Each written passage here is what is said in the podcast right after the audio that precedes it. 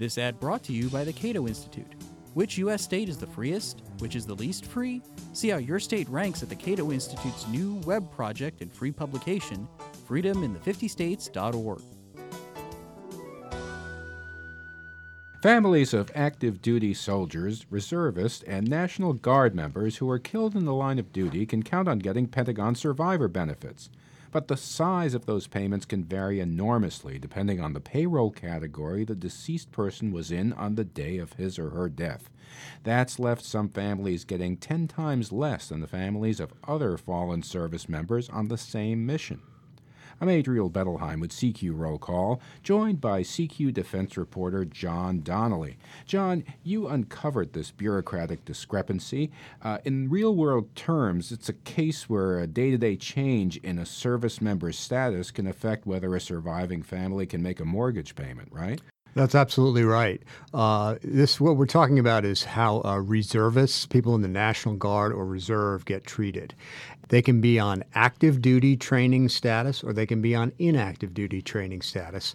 And whether they're on one or the other is really a kind of a bureaucratic, even random distinction, often depending on how much money is in one, one pot or another, uh, or how many uh, of a certain type of service that a, a member has to accrue. Uh, so it's a bureaucratic distinction, but it does have real world consequences. For example, um, if, uh, if, if there are two reservists on the same plane, plane and it crashes and they both die. One of them is on active duty status, the other on inactive duty training status.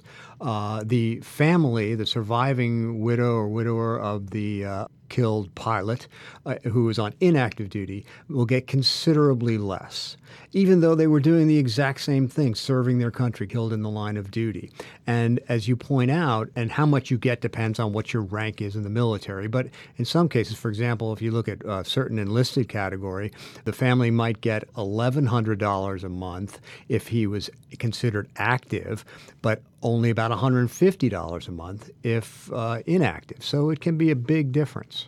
Uh, you explain in CQ magazine how the discrepancy played out in the case of a 2015 Black Hawk helicopter crash off the coast of Florida that killed 11 people. Uh, in that case, uh, who was on board and, and how did it all shake out? Another great example, it was uh, a Black Hawk that went down off Pensacola, there were 11 on board, seven were active duty Marines, and four were in the Army National Guard. Same mission, same aircraft, same disaster, but the, the, the reserve, the National Guard members were considered to be on inactive duty training that day, unlike their Marine brethren. And so the Guard members were families, were given less in survivors benefits as a result. In addition, there is a distinction in terms of who is allowed to be buried at Army Arlington National Cemetery that became an issue in that crash when one of the guardsmen's uh, surviving family said, hey, he was doing the same mission. He should be entitled to be buried at Arlington. But according to the rules, he wasn't allowed only because the Army Secretary was pressured in that case did he um, uh, issue a waiver Hmm. You write that few in the military and Congress knew about these families getting shortchanged. Uh, was it because no one complained and the families themselves weren't aware? This issue came to light in 2012 when the Defense Department sent a letter to 95 families saying, We've been paying you too much. Uh, the families never realized that they were not entitled to the amount of money that they were getting. They were told by the Pentagon, we didn't realize that you were on inactive duty status instead of active duty status. We've been paying you too much, and those payments now have to stop. So that's when it came to light, when these families in 2012 uh, were, were told, uh, you, you, you've been getting paid too much. And after that, it started to percolate, and people started to push back a little bit. Are, are, there other ways that National Guard and reservists get different benefits, uh, even though they comprise a bigger share of the force these days? Yes, there are. The, the advocates for National Guard and Reserve forces are looking to change a number of these things. For example, uh, when you're applying for a federal job, are you a veteran or are you not? If you're a veteran, you're entitled to certain preferences, okay? Affirmative action. But if you're not, you're not entitled to it. So, what, what defines a veteran?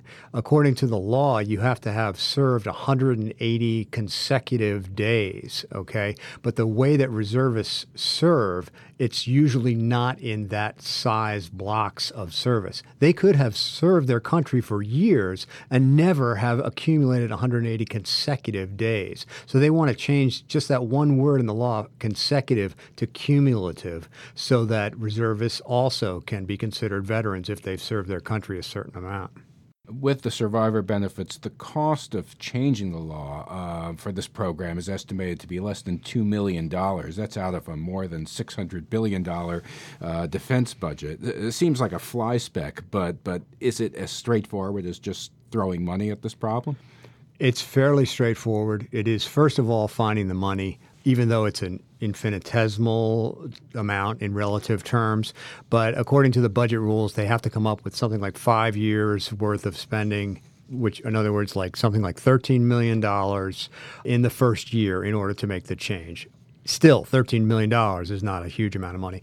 And then they would also have to change the law, and they would change the law to say there is equitable treatment from now on for, for everyone who, who dies in the line of duty. Another thing that they want to change is uh, to enable the children of fallen service members to be beneficiaries, not just the widows or, or widowers. That's also on the table. CQ Defense reporter John Donnelly on discrepancies in the survivor benefits for military service members. I'm Adriel Bettelheim. Thanks for joining us. You can subscribe to this podcast on iTunes and Stitcher, and you can find all of our podcasts at rollcall.com forward slash podcast.